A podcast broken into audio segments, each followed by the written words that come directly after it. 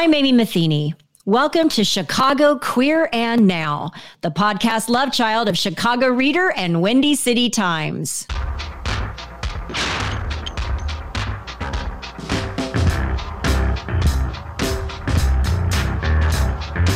Today, we look back at 40 years of HIV representation in film and television with Dr. Jennifer Brier, the Director of Gender and Women's Studies at University of Illinois at Chicago. And it's a very in-depth conversation about how the HIV virus first became known to us how television and film had an opportunity to shape and change the way we viewed the virus, and ultimately where we still are not seeing representations across many communities, especially Black and Brown communities, that help remove this stigma of the virus. But first, let's go to Kirk Williamson and the news. I'm Kirk Williamson, and here is the news brought to you by Windy City Times the Illinois House Judiciary Criminal Committee voted 18 to 0 to approve House Bill 1063 HA1, which would end criminal penalties against people living with HIV or PLWHs. Under current law, PLWHs face the threat of arrest, prosecution, and incarceration even if they do not transmit HIV to another person. Additionally, PLWHs may face longer sentences simply because of their HIV status. The HIV Action Alliance states We are pleased that House Bill 1063 HA1 moved through committee today and look forward to a full vote in the Illinois House. Students spoke out April 12th against the removal of pride flags at a middle school in northwestern Indiana, according to CBS Chicago. And according to ABC7Chicago.com, a Black Lives Matter poster was also removed. LGBTQ students addressed the Duneland School Corporation Board in Chesterton, Indiana, after teachers at Chesterton Middle School were instructed to remove the rainbow flags from classrooms. The order reportedly resulted in dozens of students walking out of class on April 9th. And today's Chicago Queer and Now trivia question is what was the name of the first Chicago girl to appear on RuPaul's Drag Race? You think you got all the answers? We'll stick around until the end of the show, and we'll see about that.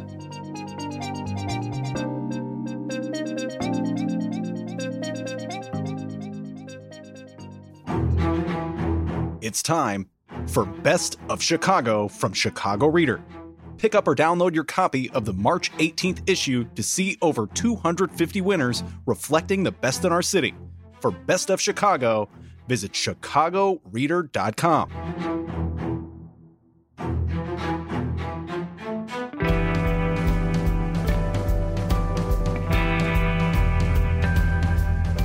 television and film provide incredible opportunities for education and communication. So, why is it after 40 years, accurate and empathetic HIV positive representations are still needed? This topic was explored in the March 4th Windy City Times pullout issue of Chicago Reader. To continue the conversation, I am joined by Dr. Jennifer Brier. She's the director of gender and women's studies at University of Illinois at Chicago, author of Infectious Ideas: US Political Responses to the AIDS Crisis, and curator of Surviving and Thriving: AIDS, Politics, and Culture. It's a traveling exhibition for the National Library of Medicine. Hey, Dr. Brier, how are you? I'm good, thank you. How are you? I'm great. You know, I I was a little bit shuddering that I felt like I had a point of view on these past 40 years of film and television, of anything. Um, it definitely uh, let me know that I, have seen some things um, and lived through some history here. Um, and it's interesting that in 2020, I think this may have been Angelique Smith's um, tip off to this article that ran in the the pullout um, in the reader in March 4th um, was this survey, this HIV stigma survey in 2020 that GLAAD, the Gay and Lesbian Alliance Against Defamation, and mm-hmm. Gilead um, did, which um, they conducted it, and it said that 89% agree there is still a stigma around HIV. Um, and of course, as I said earlier in my introduction, you know, television and film have been a wonderful way um, or can be a wonderful tool to allow people to hear stories they do not know, to educate themselves, um, and also just to demystify stigmas, bring us closer to things. Mm-hmm. Um, the beginning of this was in the 80s, but before we head to the beginning of it in television, can you just give us a little foothold into what is the advent of HIV and AIDS in the United States? So, HIV AIDS doesn't start where we think it starts. We're not actually about to celebrate the celebrate commemorate the 40th anniversary of AIDS. Um, we would be commemorating in June and July the 40th anniversary of the first reports of AIDS that it wasn't even called AIDS yet in the New York Times and the MMWR, the CDC's uh, weekly newspaper. Um, it's pretty clear that AIDS was endemic in at least major cities in the mid to late 1970s. Um, it was affecting uh, mostly, at, at least by reports, um, people who were injecting heroin. Um, and uh, that included a range also of gay men who were both injecting drugs and um, and having sex with men, uh, and um, it's a condition that affects the immune system. And so, right now, we have a better understanding of what that means than we ever did before COVID. Um, and so, I think it's just important to know that we still are, just as AIDS didn't start 40 years ago, it started long before that. Um, we're also still living in a time of AIDS. We're not done with AIDS. AIDS is not over. Well, and it's why uh, it it is important to look at how we continue to re- represent people living with AIDS or sure. living with HIV. And um, it's interesting that you talk about this distinction of it starting in the 70s. And yes, uh, there was the intravenous intravenous drug use um, cases as well as um, the prevalence of it with gay men. Um, and yet it seems like our earliest representations on television were gay men. I mean, I don't know. Or was there an equal? I mean, I definitely know we have an early Frost, which was kind of that made for TV movie, which mm-hmm. I kind of say is things you need to know, right? Which television always felt like we're doing something smart. We're telling you something you need to know about. Um, and and then but almost around the same time we had Mark Harmon, Heartthrob, on St. Elsewhere.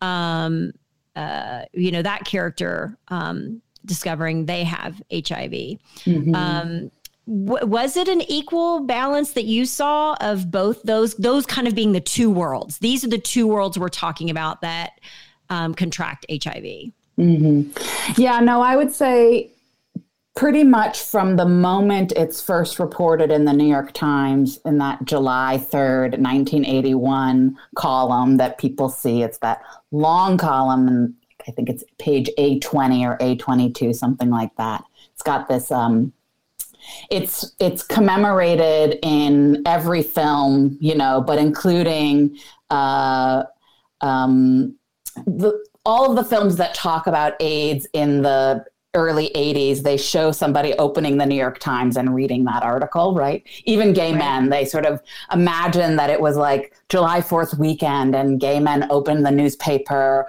when they were um, you know sitting down for their morning coffee and saw this article that um, i would say that really at the core of it is the the sense that once it's identified as something at the time called GRID, gay related immunodeficiency syndrome, um, it sort of erases the possibility that anyone else is affected by it. And the other problem with citing that article and that um, MMWR piece from the month earlier is that those people, those men were all white. But if you look at the article from the New England Journal of Medicine from December of 1981, so six months later, uh, which is about um, which is about 11 people, uh, half of whom are IV drug users, half of whom are gay men, and two of them are both. Uh, it changes everything you know like it's a totally different map of who is first affected so that that list of 11 men still not including women um, four of them are black, five of them are white, and two of them are Hispanic, as they're called at the time. So it's really a different picture, but we assume that I think in many ways, and, and it's continued in things like Early Frost and Philadelphia and um, lots of the early material that the people who are first and most affected are white gay men. And that myth travels with AIDS for a long time. Well, and that's true, right? Because that becomes the narrative. And honestly, we can say that has kind of been a narrative that has at least garnered the most attention. Absolutely. Um, over the years. I mean, I like to say if you're, you know, a white, straight actor and you have HIV in a film, you're going to win an Oscar, right? I mean, right. and the beginning of that was Philadelphia, starring Tom Hanks, you know, the the guy next door. Right. Um, and that and and and so I mean, I feel like there's two sides we can look at that that story um, or that film or the impact of that film.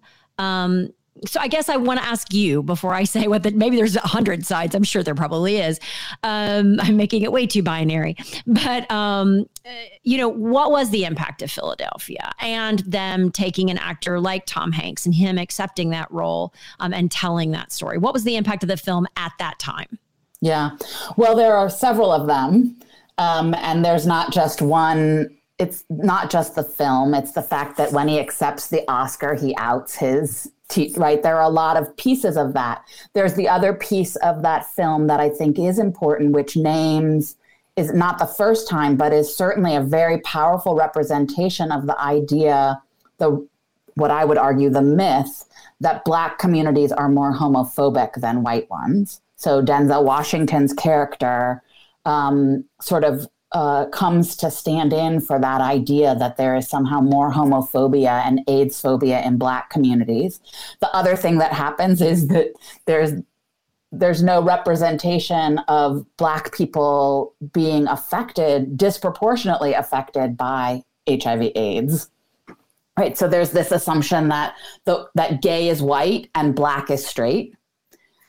Mm. And it absolutely changes everything in positive ways. It it shows the the the possibility and the dignity that people had and the struggles that they had and how devastating um, it is to die from the opportunistic infections that manifest themselves in a person with AIDS.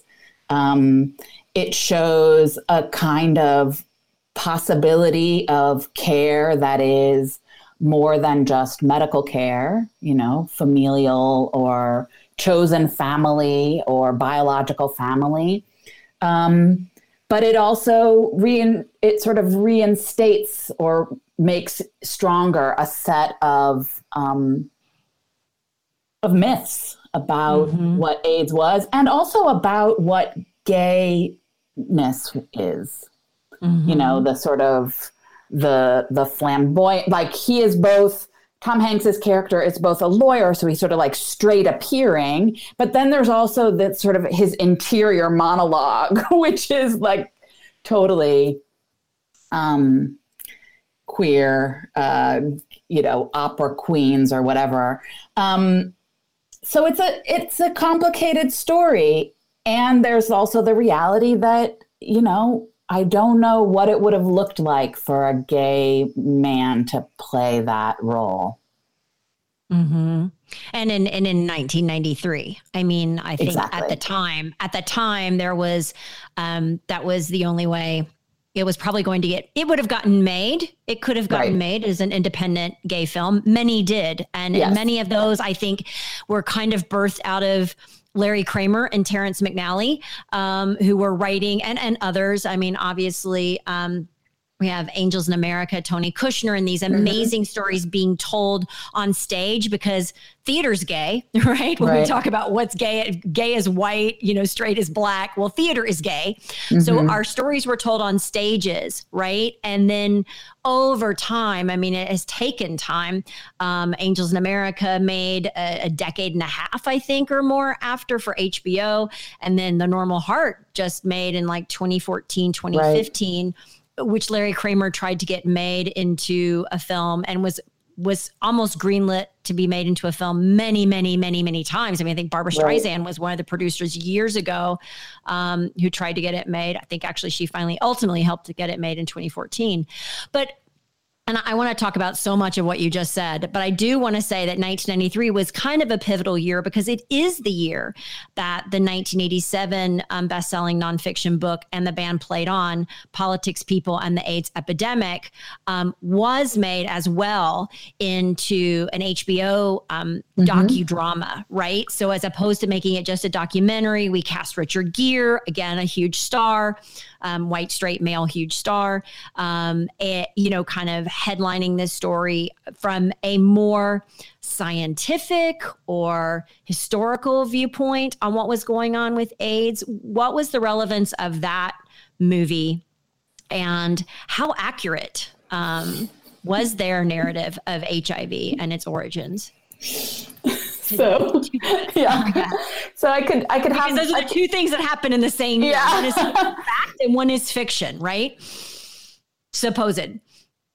Um yeah, and the band played on is a really complicated book and an even more complicated docu series, um, docudrama.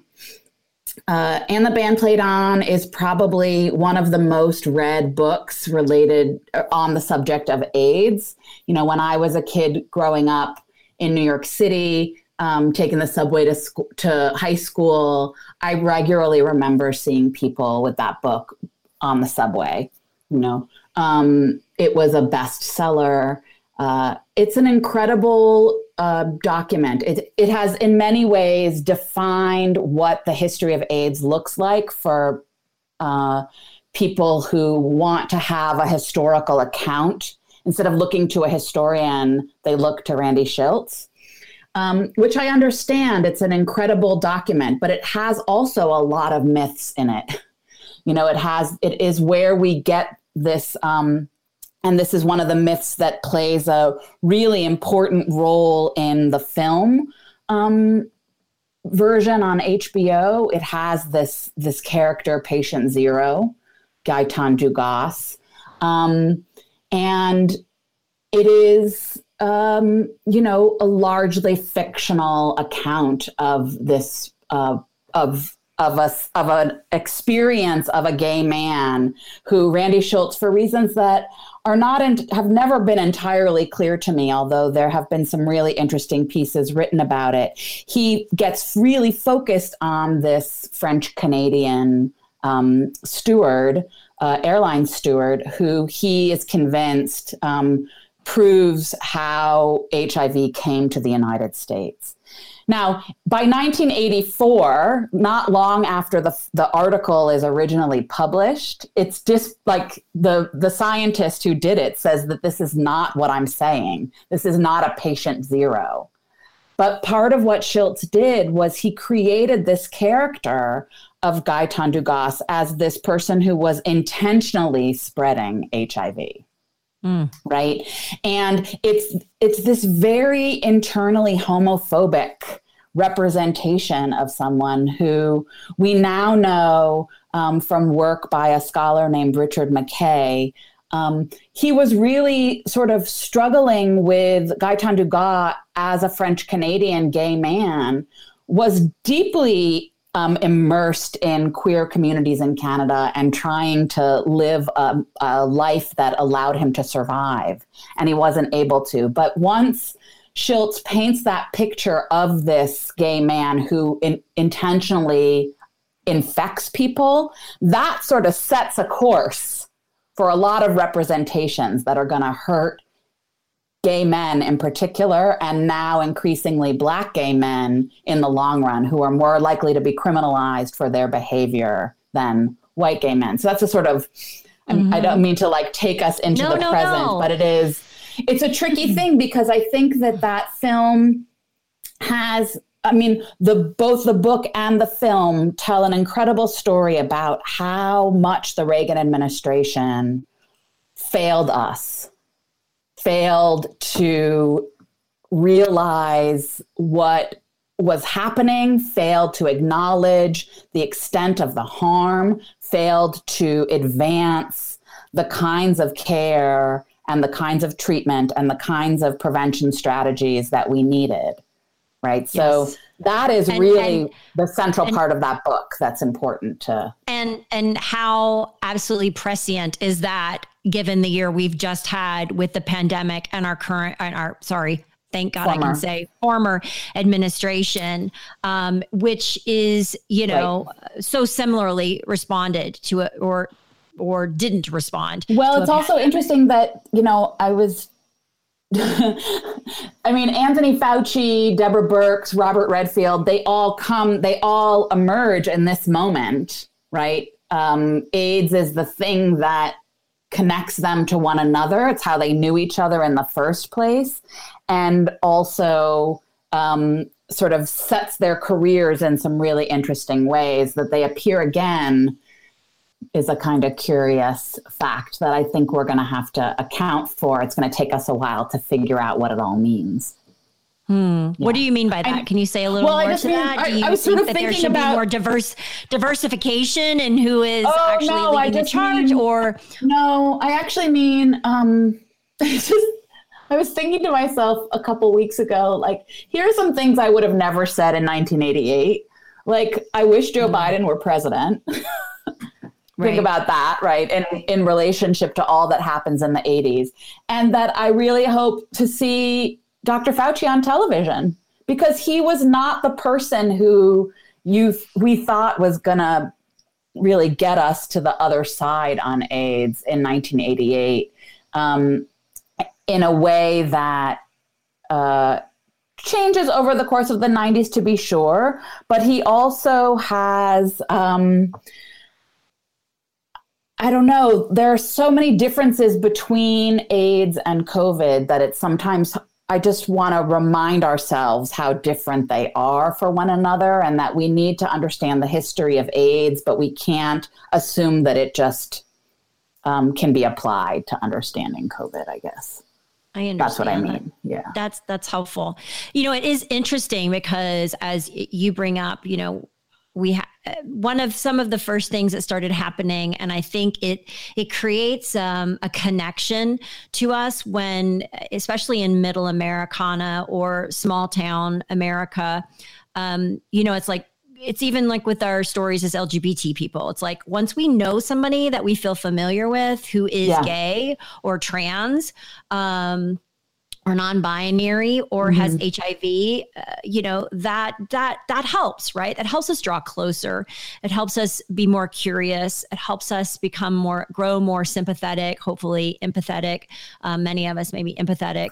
But so the news stories that started um, and this was not mentioned as much in the article and when you see times you know it was really fascinating for me as a young person um, in the 80s was you know of course 1984 rock hudson you know america's heartthrob. Right. And then you know five or six years later we have magic johnson. I mean right could not be more polar opposite than Rock Hudson, followed quickly on the heels with Arthur Ashe. You yeah. know, so we're talking about three men, black and white, all seemingly, you know, virile, um, you know, either sports stars, Olympians, um, you know, movie Oscar stars. winners, movie stars. Um, and then that kind of projected then, um, and that was all handled however it was, you know, mm-hmm. I mean, um, I think I just remember the shock of Rock Hudson um, to so many, even like my parents, you know, um, and then the more Magic Johnson, it was like, well, we didn't see the deterioration, um, right? Because he had HIV um, at the time, I think, um, you know, which was the distinction of like Arthur Ashe. I think when by the time he was announced, he had AIDS, um, where the virus has. Um, do you want to explain the difference, just so yeah? Being clear? Well, it is. It is also Rock Hudson's eighty five. He's not eighty four, which is important only because um, the the name of this virus, HIV, human immunodeficiency virus um, is coined in 1985, and there's that's another thing that Randy Shilts describes in And the Band Played On the the sort of battle between U.S. scientists and French scientists to name this virus. and to prove that it is this virus that that evolves into something we call acquired immune deficiency syndrome.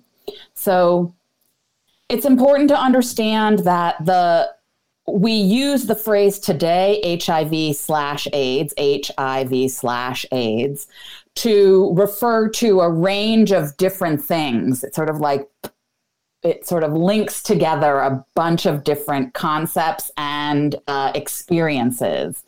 Um, and that is only possible after 1985 when we have the idea that you can be infected with HIV. We also have a test that allows us to find, to detect HIV in people's blood. Right. So just think back to how we came to understand different kinds of ways of testing for SARS CoV 2, which is the virus that causes COVID 19 right? And that, um, so that all happens in 1985. Uh, and the distinction between HIV and AIDS is important, and it's, I'll condense lots of history into a couple sentences because it's too complicated otherwise. Acquired immune acquired immunodeficiency syndrome is an illness. It's not really a disease. It's an illness that manifests itself where HIV manifests itself in the human body. And what it does what AIDS represents then is the way your body shows that it has that infection in it right? So it there part of what happens over the course of the 1980s and over the course of the 1990s is what it means to have AIDS, that definition changes over time. Mm. So in 1987, the CDC says you have to have one of these opportunistic infections KS, Kaposi sarcoma, which is what you see on back to our discussion of Philadelphia, those those purple splotches that you see on on Tom Hanks' face, or PCP, the particular kind of pneumonia, or other conditions. It does turn out that all of those conditions are the way it manifests itself in male bodies, not in the way it manifests itself in female bodies. And so in 1993, women who are dying from AIDS basically force the federal government to change how AIDS is defined so that we now focus on um, the number, the, the amount of virus in our in our bodies. So we mm. hear about having a viral load or about your T cell count. Um, and that and you have to also have an opportunistic infection. That's what it means to have AIDS, to be diagnosed with AIDS. There's a period of time where people talk about ARC, AIDS related condition, right? There are different, but it is one is the virus and one is the is the way the illness manifests itself in your body. So I mean, yeah, that's it's sort of esoteric, really I know, but it actually really no, matters because I think just to put a final point on it, we should be comparing HIV. We should be talking about the relationship between HIV and SARS CoV 2. And we should be thinking about the relationship between AIDS and what we're going to now call long COVID. Those mm. are syndromes that, that are chronic, that people live with and die from, both. Well, and that's the thing, right? Because there is also this stigma between, I mean, there grew to be over decades more of a stigma between I mean, maybe not decades early on, were you HIV positive or do you have AIDS? And there became this distinction, or have you now been categorized as living with AIDS? Right. And well, they, there was they that kind of differently. distinguish. Yeah. Mm-hmm. Well, they, they, that's because they, they, they appear differently on the body. So right. the stigma is is associated with the appearance. Mm. So HIV infection doesn't look like anything. Right. It maybe looks like um, I mean, in our brains, that was like it looks like Magic Johnson, right? He's okay. I remember that right. was like the whole thing was like, look at him. Right. He's virile and he's this, right. you know, he's still this beast right. of an athlete, right? Right. So he's not wasting. He's not. Correct. He doesn't have splotches. He doesn't have, you know, hollowed out cheeks. He That's doesn't have that haunch. Yeah, no, they are very different. One manifests itself, at least in in um, in men, manifests itself in a very particular way that Mm-hmm. I think um, you see in Philadelphia. Right. Very or you see it in Dallas Buyers Club with Totally. uh, Matthew McConaughey and Jared Totally. Leto who dropped all the weight. Or you, uh, uh, we see it a little, we see it a little in like even the Oscar winning Bohemian Rhapsody, Yes. you know, the story of Freddie Mercury in 2018. So Yes. that narrative has continued. Like what white men, gay or straight, um, contracting through drug use or uh, through homosexual intercourse, sexual intercourse of Sexual two men. Yeah. sexual intercourse of two men. Um, well, it's not even two men; it's sexual intercourse. Whether sexual intercourse. Period. Yeah. Yeah. Yeah.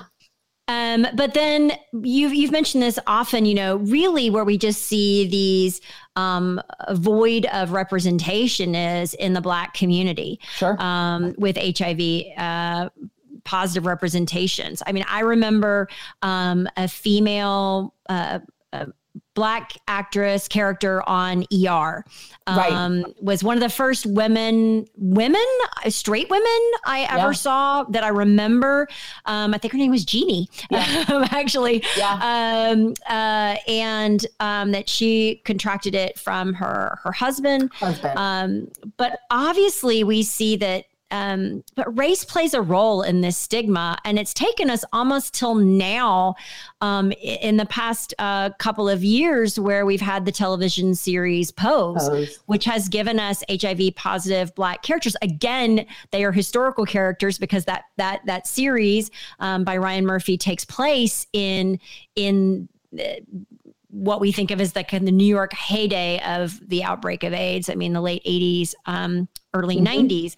But um, is this new? Is this accurate that we're finally having this kind of representation to where more mainstream audiences can see real people? Because it just felt like we were in so many bio- biopics, you know, whether it was Gia Carangi or the Ryan White story or, um, you know, Dallas Buyers Club, Bohemian Rhapsody. Those are all also based on true stories of people, um, at least. But this is just regular folk, right? Like, this is just regular folk um, walking this journey.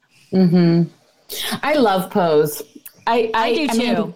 As a historian of the 1980s, as a somebody who grew up in New York City in the 1980s, as somebody who has thought a lot about the history of HIV, I think it is some of the finest historical work I've ever seen in relationship to AIDS, and frankly, in relationship to the world that I grew up in, which it looks more like than any other representation of Yes. um, of the East and West Village in New York in that time period.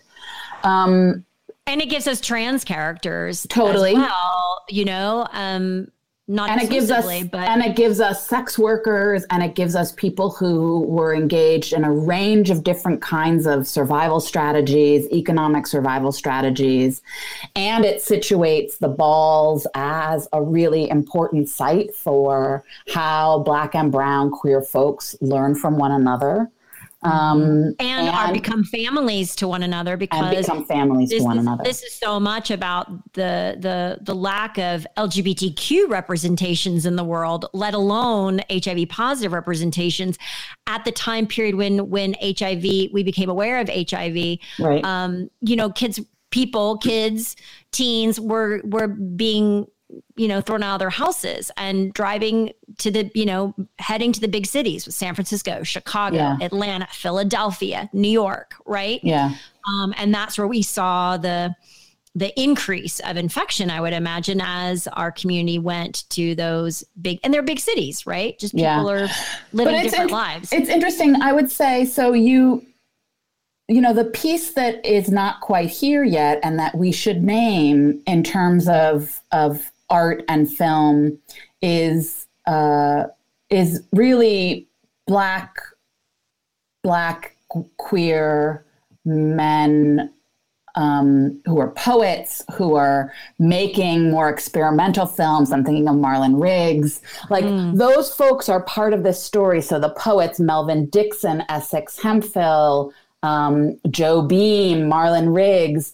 There's this amazing sort of thing happening along the eastern seaboard in places like Philadelphia and DC, where there are long-standing, and New York, where there are long-standing Black gay communities, and here in Chicago as well. Um, and those are parts of the sort of artistic production of the 1980s in relationship to AIDS. And they never quite make it to the mainstream until right. Pose either. So it's not just that. And it not, took Ryan Murphy to get them to the mainstream. Right. So that also speaks to something that it took a white queer man yeah. um, who has achieved enough success yes. that he could sell a series like Pose yeah. by doing Glee, by do and you know yeah. nothing against Glee, but I'm just saying he had his own journey to even be able to tell this story. Yeah.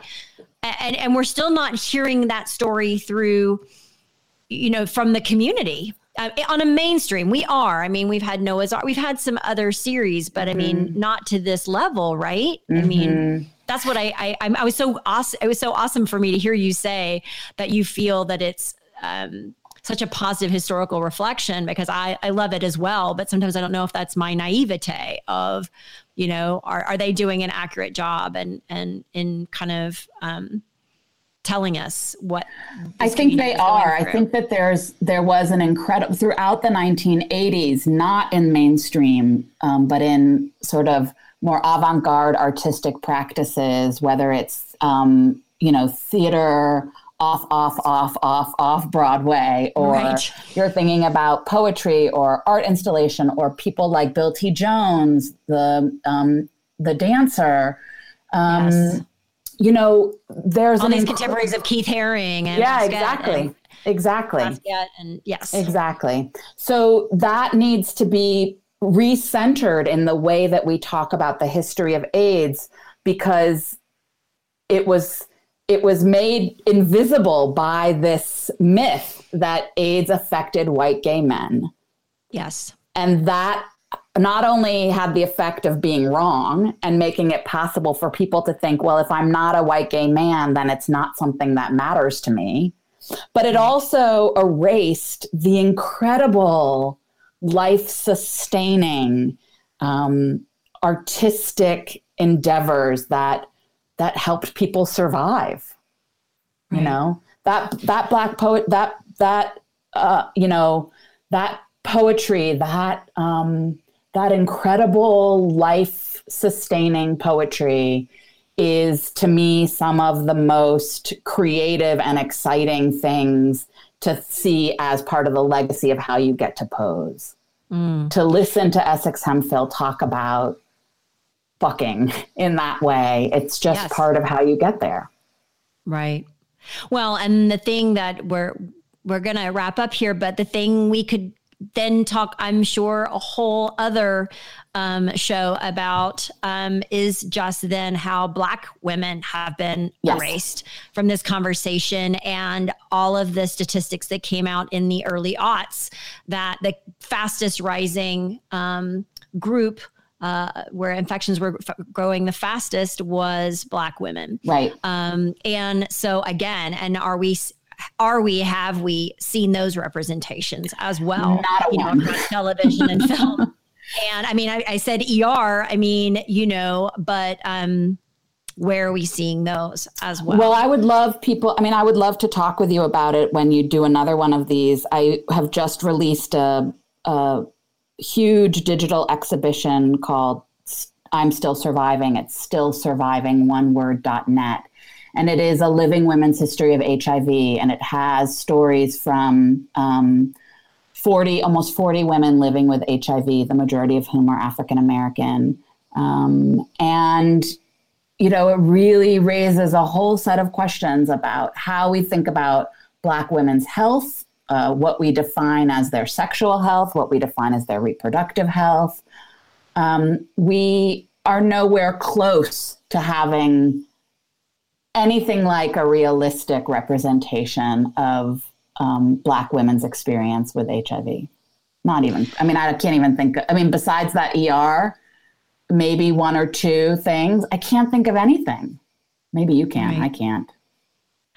I, I can't either, and I think that that's uh, that's that's maybe the call to what I was going to close this with, which is what are the stories that we need to be hearing? Like, yeah. what are writers and directors and producers and storytelling tellers needing to do differently with HIV positive characters? Right. Well, we need to see first of all that people are still alive. So we need to see that there are people in our midst, all around us, who are living with HIV AIDS. Um, and we need to recognize that uh, that folks who are living with HIV um, have made some of the greatest changes, the most significant changes to our healthcare system that we have all benefited from, um, including uh, demanding different ways of developing treatment, different ways of testing how it works on the body, different ways of demanding that the government do things for us, and obviously changes to the whole field of virology, right? We couldn't have discovered SARS CoV 2 as quickly as we did were it not for HIV. So I think that there are a lot of stories left that we need to tell um, about people who have died but also people who live today and what their lives and their survival can tell us about our own survival. So that would be my Thank vote. Thank you.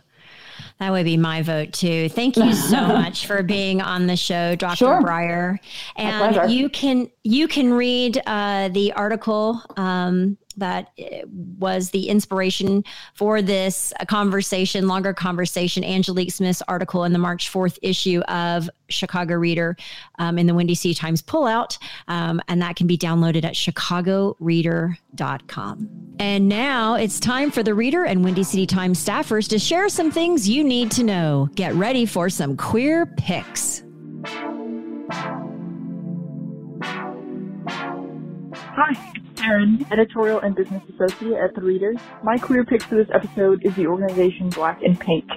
Black and Pink is a prison abolitionist organization dedicated to abolishing the criminal punishment system and advocating for queer people and folks living with HIV and AIDS. My girlfriend and I connected with their Chicago chapter a few months ago to join their pen pal program, which I highly recommend for anyone looking to meet and help incarcerated people. Check out blackandpink.org for more information. Hi, my name is Brianna Wellen, culture editor of the Chicago Reader, and my queer pick is Holy Trinity. Holy Trinity is a movie from Full Spectrum Features, and Chicago Reader film critic Cody Corrall called it a trip to gay church. Find out what it's all about. You can rent it at fullspectrumfeatures.com.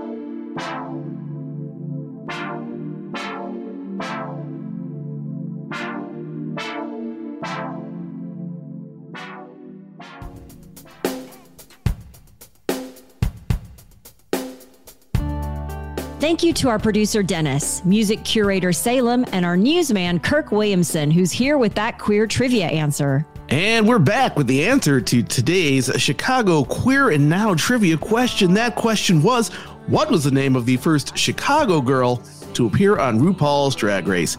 Well, we've had lots and lots of talent from the Windy City appear on the big show, but starting it off in season one was Jade. Remember that? I'm sure you do. And thank you to Dr. Jennifer Brier for joining me today. Also, a big thank you to the music of Ono, Casey Ortiz, and Ripley Kane, all featured on this episode. That's it for our show. Find us on chicagoreader.com, windycitytimes.com. Subscribe to us on Apple, Google Play, or anywhere you download podcasts. I'm Amy Matheny. Thanks for listening to Chicago Queer and Now.